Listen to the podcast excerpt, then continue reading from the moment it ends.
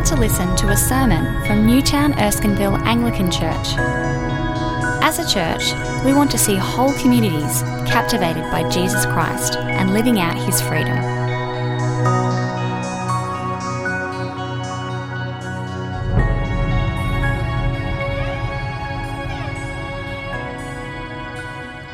John chapter 13.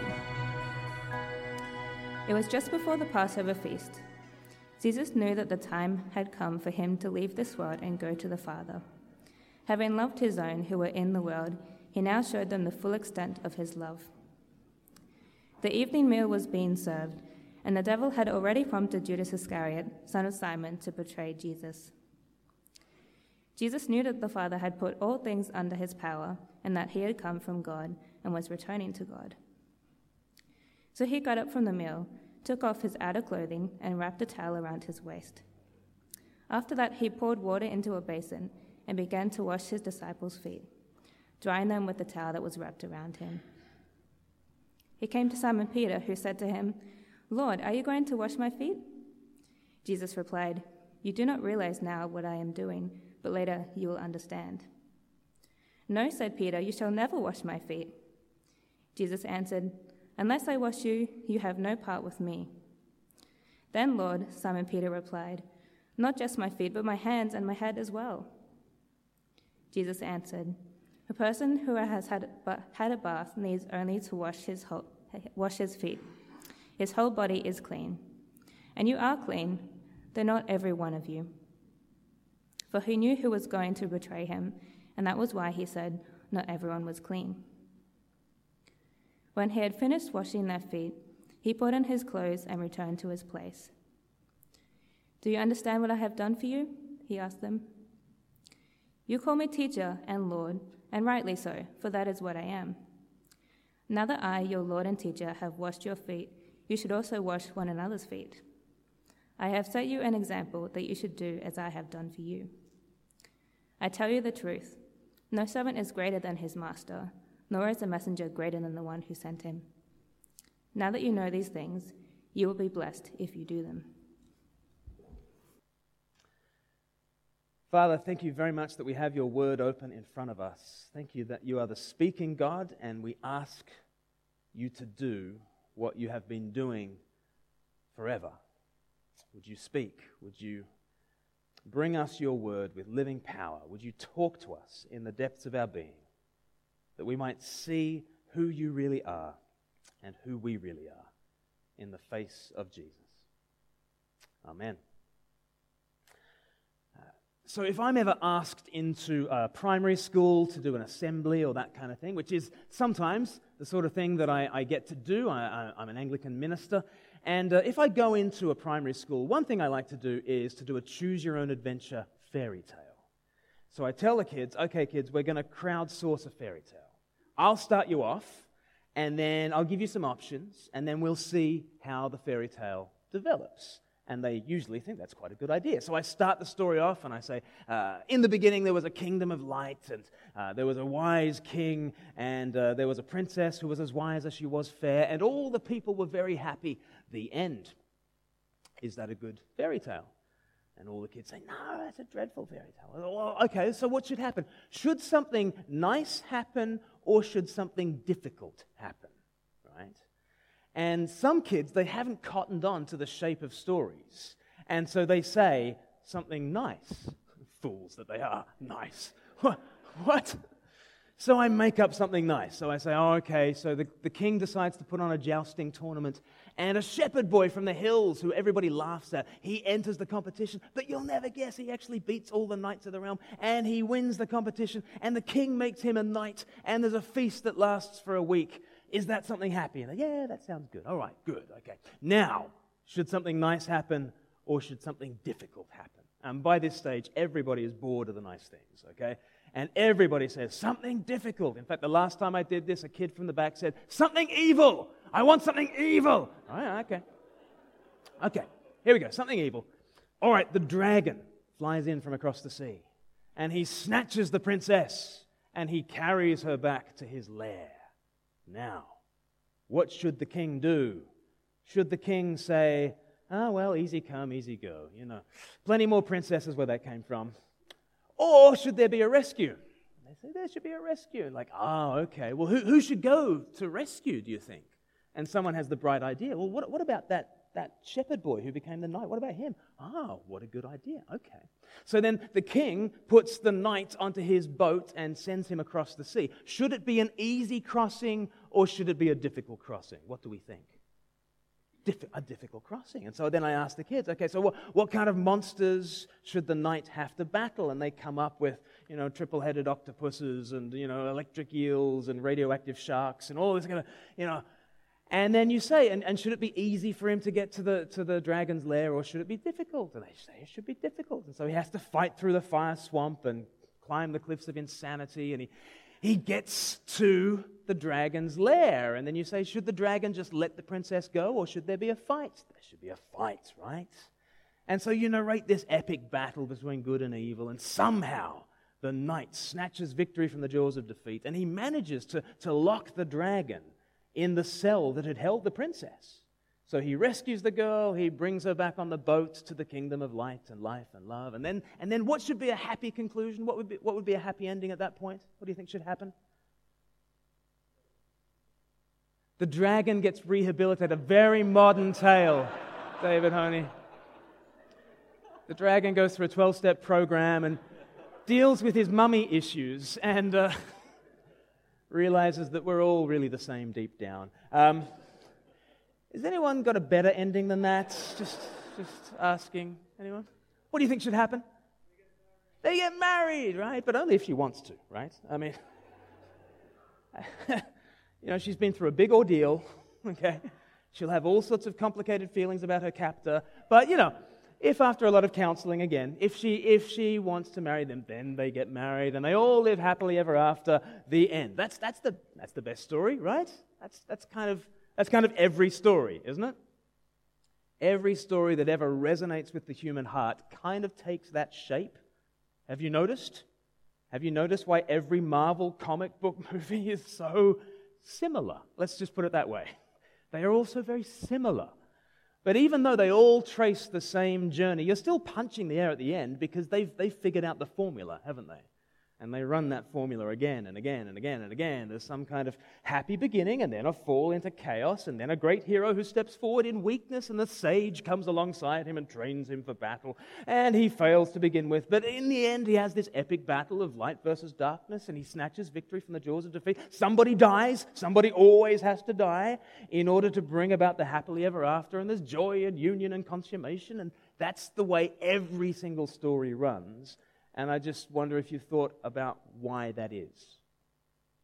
Why is every story that we tell that kind of resonates with the human heart kind of like that? And I suggest to you it's because we live in a story. That, that actually there is a great myth that has shaped us all.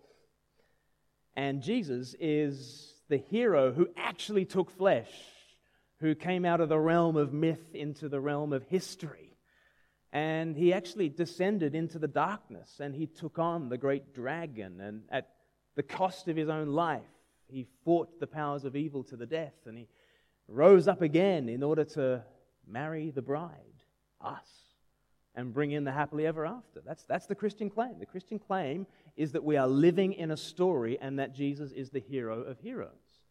And that's really what Christianity is. Christianity is connecting with his story and realizing that you're a bit player in his story. I don't know how you conceive of Christianity.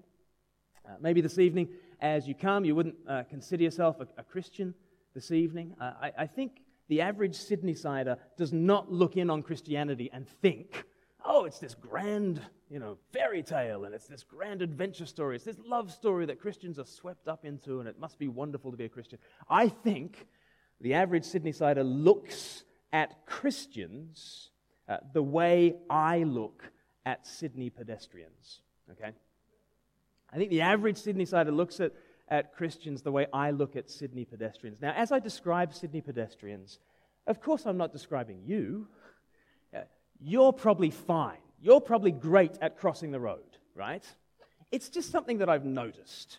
Uh, it's, it's something that people notice from other countries when they come to Australia when Sydneysiders and when other Australians, not in Newtown, obviously never in Newtown, you guys are free spirits and you know how to cross the road, but those other idiots out there, there are, there are some people who come up to the, the, the, the traffic lights and they look up and their entire attention is consumed with the little red man. And what stuns me is that Australians will walk up to the pedestrian crossing and they will press the button only once. Stunning. Self control, right? To press the button only once.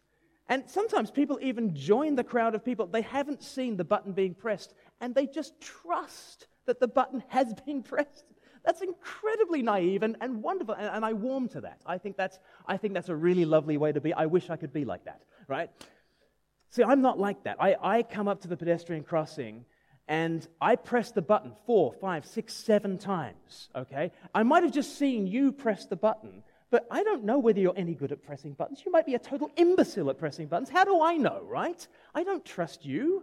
And I'm a very busy man. I've got places to go, people to do. I need to get across that road as quickly as possible. So I'm pressing the button, but I'm not pressing the button in order to change that little man up there. I don't care about that little man up there. I'm pressing the button to change the traffic lights.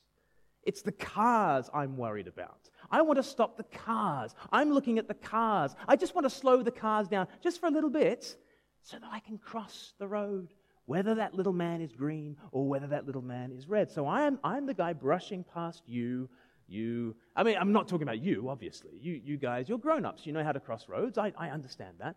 But understand that I'm talking about these zombie like, you know, slaves of the states just looking up at this little red man, captured by groupthink. I, I brush past them, and then I, I do this strange thing of actually slowing down as I cross the road because I, I just want to communicate to everybody just how much time you actually have to cross this road. And it, it, takes everything within me not to turn back to the assembled masses and to start preaching to you and to, and to start saying, Look, people, look, it's possible. You can go against the little man in the sky. You can. I'm not getting hit by traffic. I'm not getting hit by lightning. You know, the, there's no little red man firing his little red laser beams at me. No, I can cross the road and, and off I go, and I'm at least 20 seconds ahead of you. I'm winning. I'm winning, right? And in my head, there's part of me that's thinking, you know, I envy those guys stuck back at the traffic lights. You know, it must be nice to have so little in your life that you, you can just waste all that time just standing there at the traffic. It must, must, must be nice to be like that. But, but me, I'm too busy, and off I go. And it must be nice to entrust your fate to that little man up in the sky. You know, because you don't have to look at the traffic, you don't have to assess whether it's safe to progress in life. You entrust all those fears to that little man. You let him worry about it. That must be nice. But I'm, I'm not really like that. I've, I've got too many things to do. I'm too hungry for experiences. I'm not really trusting enough. I don't have that much peace in my life. And I envy you to some degree, but really, I've got better things to be doing in my life than to be standing stationary, lost in group think. This zombie like state, looking up at the little man thrust up into the sky who only tells you, no, don't, wait. And I think that's how Sydney Sydneysiders see Christians, don't you think? your average Sydneysider kind of sees Christians like that. These dead eyed slaves that we are, these zombies lost in group think, kind of looking up to this little image of a, of a little man thrust up into the sky who tells you, no, wait, don't. And, you know, I, I think most Sydneysiders, they, they don't articulate that they think that you are deluded rubes. They don't, they don't articulate that most of the time, but I think you kind of feel the sneers, don't you? You kind of feel the sneers that people are getting on with their lives. And they sort of pity you, you Christian, who is just a slave of the little man thrust up into the sky. I don't know, is that how you see Christians this evening? Maybe you see Christians as as those who are just stuck back at the traffic lights when the rest of the world is progressing, is hungry for life and freedom, and you just see Christians as, as dead eyed slaves. Well, which is it? Which is it? Tonight we're going to have a look at is Christianity this grand story in which the great God stoops down in order to save us and liberate us? Or is Christianity just about being a dead eyed slave?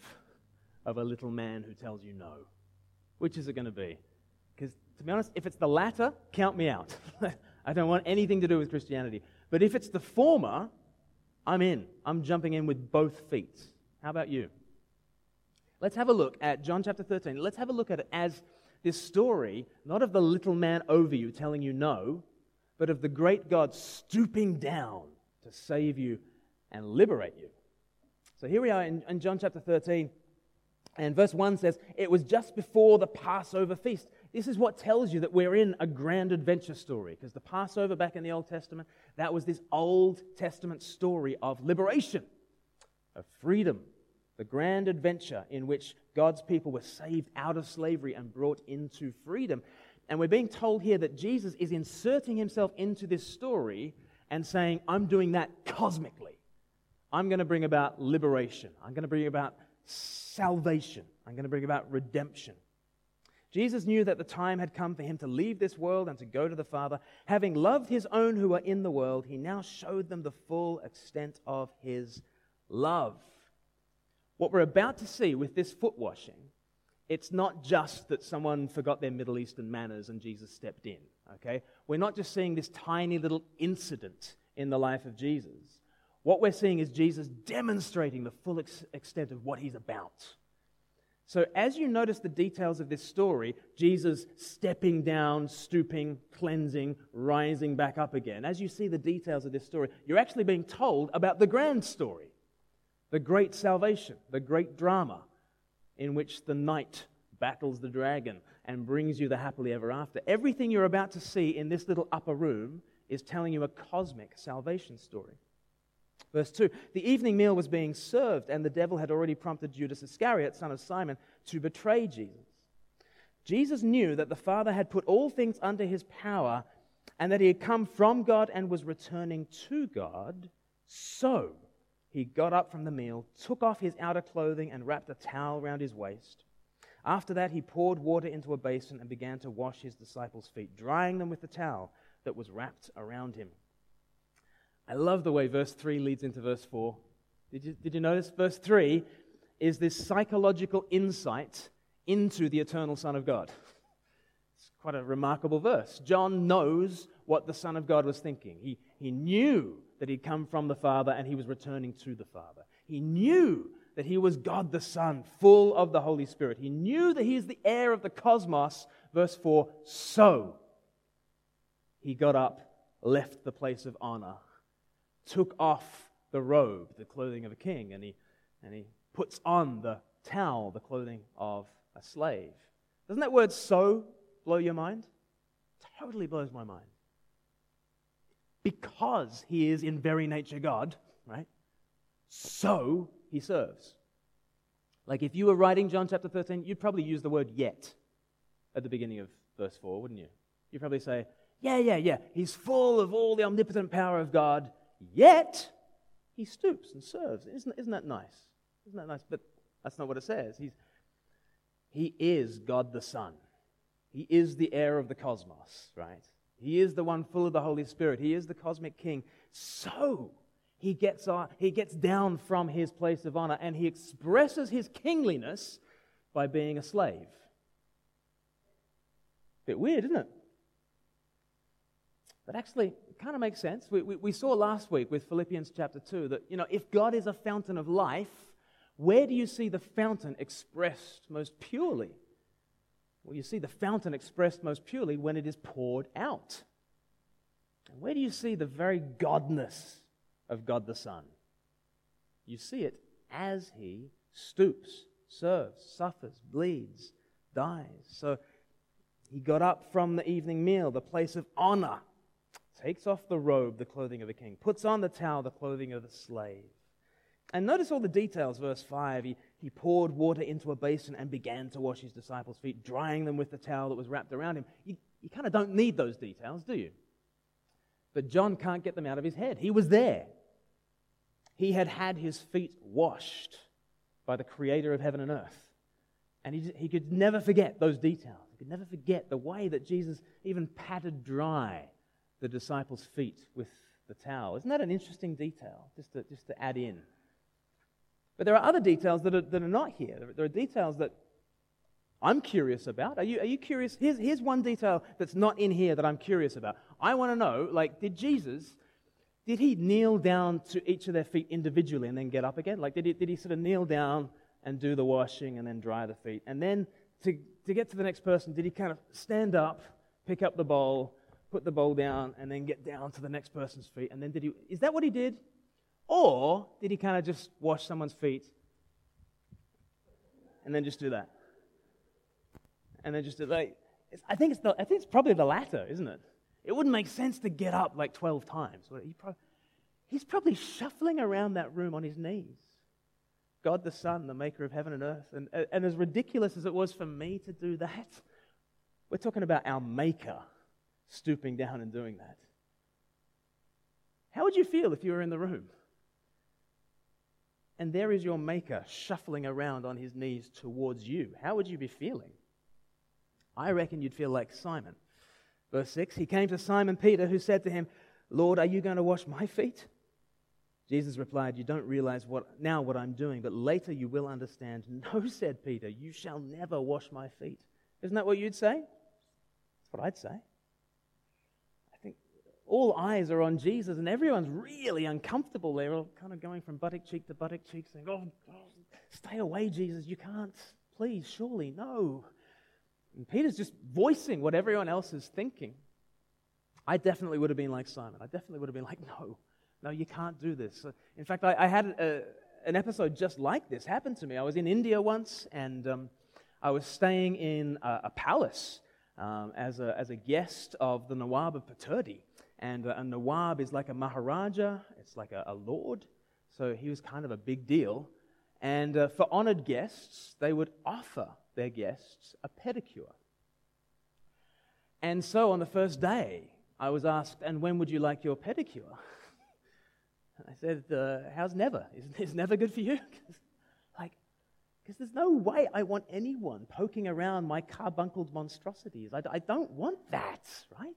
And I don't want to have to sit over another human being as they fuss over my stinking naked feet. Do you want that? I did not want that. I made a big deal out of it. And and I kind of regret doing that. I just said no, and it caused a massive stir. Maybe I, maybe I just should have had the grace to let her do that, but I didn't want her to do that. But as odd and confronting as it would have been for that household servant to stoop to my feet, can you imagine the Nawab doing that? Can you imagine this Maharaja, this lord, taking off his robe and putting on the towel and stooping to my? Can you imagine him doing that? Now, can you imagine the God of heaven doing that? But this is what the Christian God is like. Okay? I, I don't know what picture of God you have this evening, but the Bible's always telling you you get God wrong all the time. I get God wrong all the time. My default view of God is that he's this monstrous individual, high on power, low on personality, far away, dismissive of me. That's my, that's my default picture of God. And even as a Christian, every day I need to come back to the Bible and be shown Jesus, because Jesus shows me a different kind of God, a stooping God. So fascinating. Right before John 13 and right after John 13, Jesus makes sure everybody knows that he is God.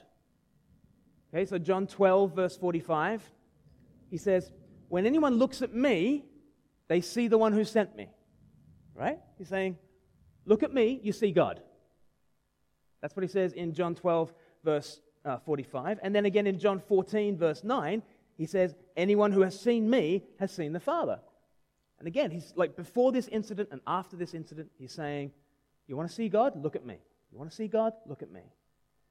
So now, with all eyes on Jesus, what does he do? He gets down on his feet and he washes their feet and, and gets down on his knees and washes their feet. And Simon, Simon says, Jesus, what are you doing? And really, Jesus could look up to Simon Peter and say, Simon, I only ever do what I see God doing.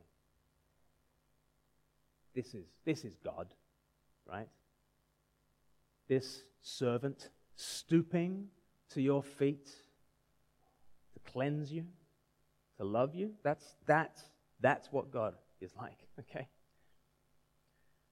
Christianity is not about dead eyed slaves looking up to this little man in the sky who says no, right? Christianity is the great God who stoops down to save you, to cleanse you, to liberate you. Why does he do it? Well, Jesus says in verse 8, Jesus answered, Unless I wash you, you have no part with me. We do need a wash, right? Jesus is not getting down on his knees for his own health. He's doing it for us. He's doing it because we need cleansing, right? Do you feel like you need cleansing? Unless you understand that you need cleansing, you're not going to understand why God would stoop to your feet. But Peter's confronted with the fact of his uncleanness. And that's what makes sense of the whole event. So you're not going to understand Christianity. You're not going to understand Jesus unless you understand there's an uncleanness to you. Do you know that there's an uncleanness to you? I know there's an uncleanness to me, desperately so. Do you ever just, you know, you're doing the washing up or something, you look out the window and you just think about that thing that you said last week, or maybe it was 10 years ago, 30 years ago, whatever it was, you just, ah. Our daughter Ruby, she's, uh, she's three years old at the moment, and um, so she's a real chatterbox. She's got, she's got loads of words now, but uh, back in the day, she didn't have very many words at all, and she was just making up words on the fly. And uh, one of the words that she kept on saying was doi, doi, doi, doi, doi, doi, doi. Doi, doi, doi, doi. And we, we didn't know why she was saying. What's is she saying dog? Is she saying boy? What's she trying to tell us? And she just kept on saying doi, doi, doi, doi, doi, doi, doi. And then, then one day I was doing the washing up, looking into the middle distance, and she was there in the high chair in the corner of the, of the room. And I was thinking about something really stupid that I'd said the, the week before. And I just sigh and say, dear, oh dear, oh dear, oh dear. And in the corner she says, doi, doi, doi, doi, doi, doi, doi. And I like, I guess I must say it a lot, right? you know, he's picked it up, right? Do you have those dear, oh dear, oh dear, oh dear? Then you just feel unclean, don't you? There's a man I, I, I knew who was a, a counselor. He said he once counseled a man who had made some dreadful decisions in his life that had ruined his marriage, ruined his family, ruined his business. And this man said to my friend, I wish I could take my whole life and put it in a big washing machine and set it on the hottest wash possible till all the grit and the grime is gone. Have you ever wanted that? I've wanted that many, many times.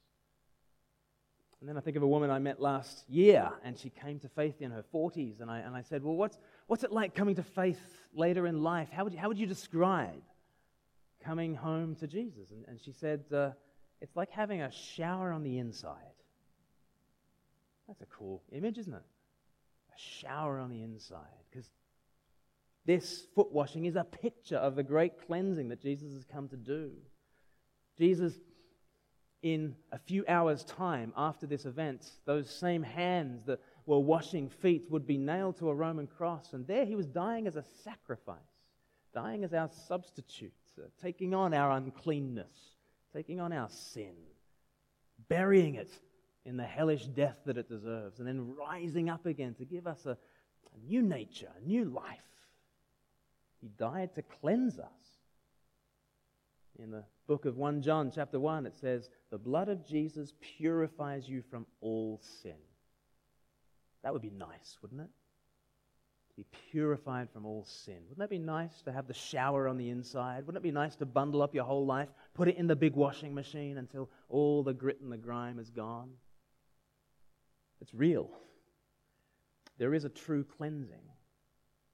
And here is Jesus coming to, to offer it to everyone in the room.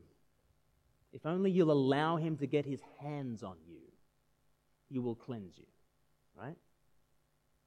If only you will allow Jesus to get his hands on you, he will cleanse you. Do you want that? Well, you've got to be like Simon. You've got to, you got to let Jesus get his hands on you. Then, Lord, verse 9, Simon Peter replied, Not just my feet, but my hands and my head as well. He's such an extreme figure, this Simon Peter. He's always going back from one pole to the other. Jesus answered, Don't worry, look, a, person who has had a bath needs only to wash his feet. His whole body is clean, and you are clean, though not every one of you. For he knew who was going to betray him, and that was why he said not everyone was clean. He's referring to Judas there. And it's just fascinating, isn't it, that he cleans Judas's feet too. He loves Judas. He, he washes the feet of the man who's going to walk all over him. He loves even him. Fascinating. So, verse 12 when Jesus had finished washing their feet, he put on his clothes and returned to his place. Do you understand what I have done for you? He asked them. Well, do you? Do you understand what he's done? This isn't just one little incident in the life of Jesus.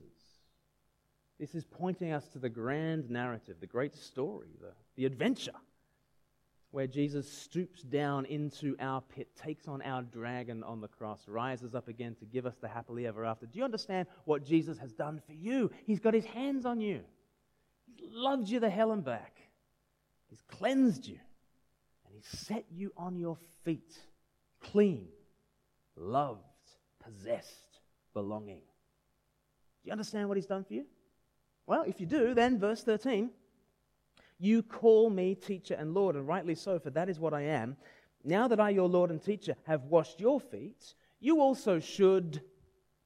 How do you think that sentence should end? Jesus says, I've washed your feet.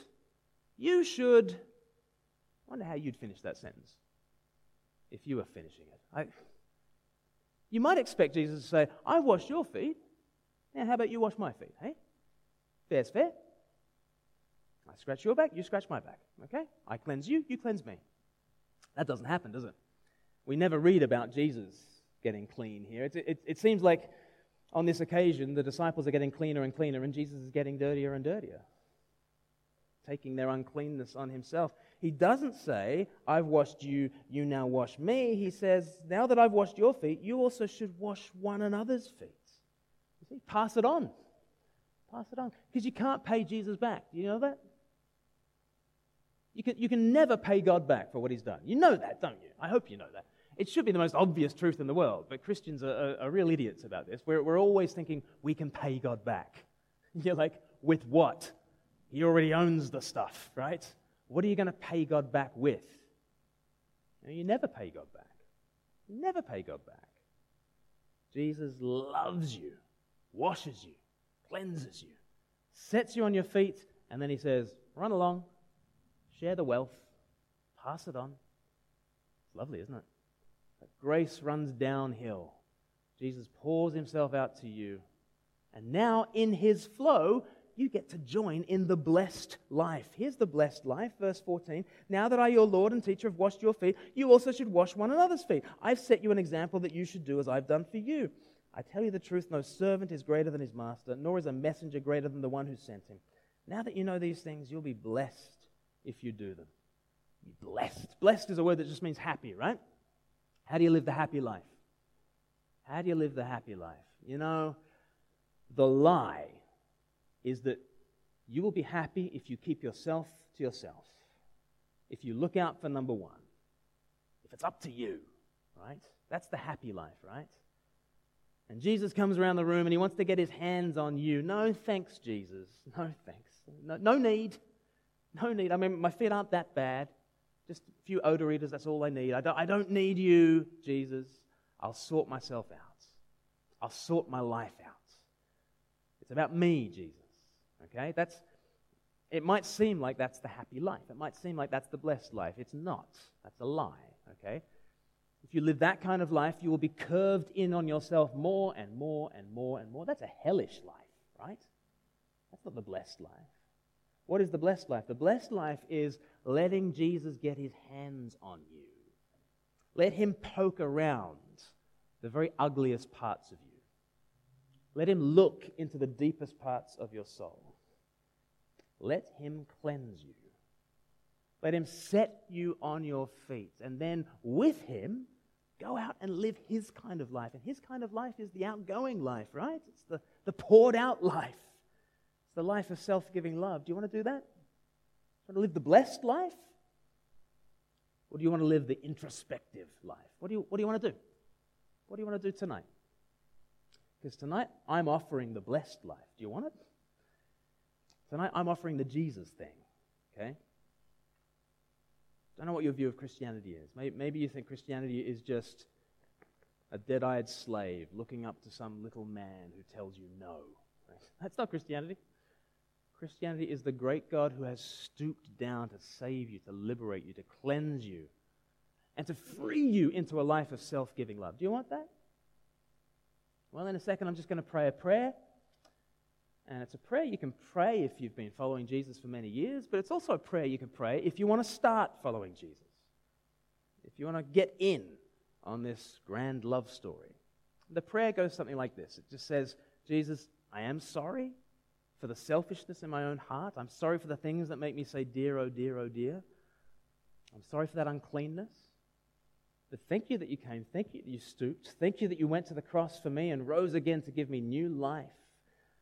Jesus, come into my life and help me to live the blessed life of self giving love. Right? That's, that's what I'm going to pray. And uh, if you want to echo that silently in your heart, that could be a great way of starting a relationship with Jesus. Should we all just bow our heads right now? Let me pray for us all. And if you want to make this response to Jesus, you could do so in, in words like this. The words are not magic, but Here's one way of responding to Jesus Lord Jesus, I recognize this darkness in me. There is uncleanness in me. I'm sorry. Please get your hands on me.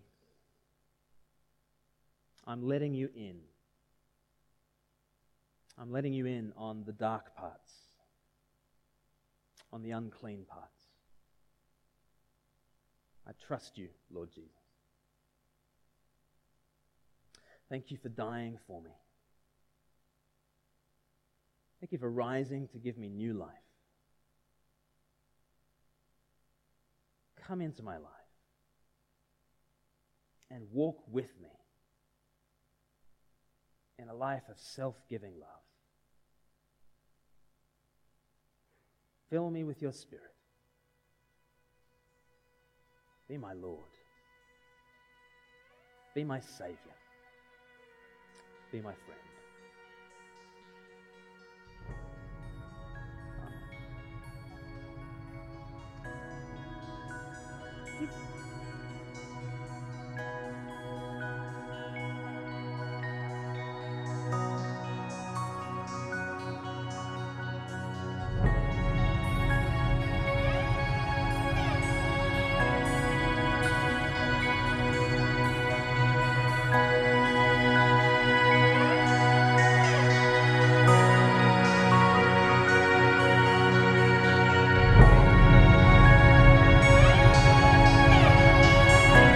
Listening to the Newtown Erskineville Anglican Church podcast. For more audio content and information about our church, please visit neac.com.au.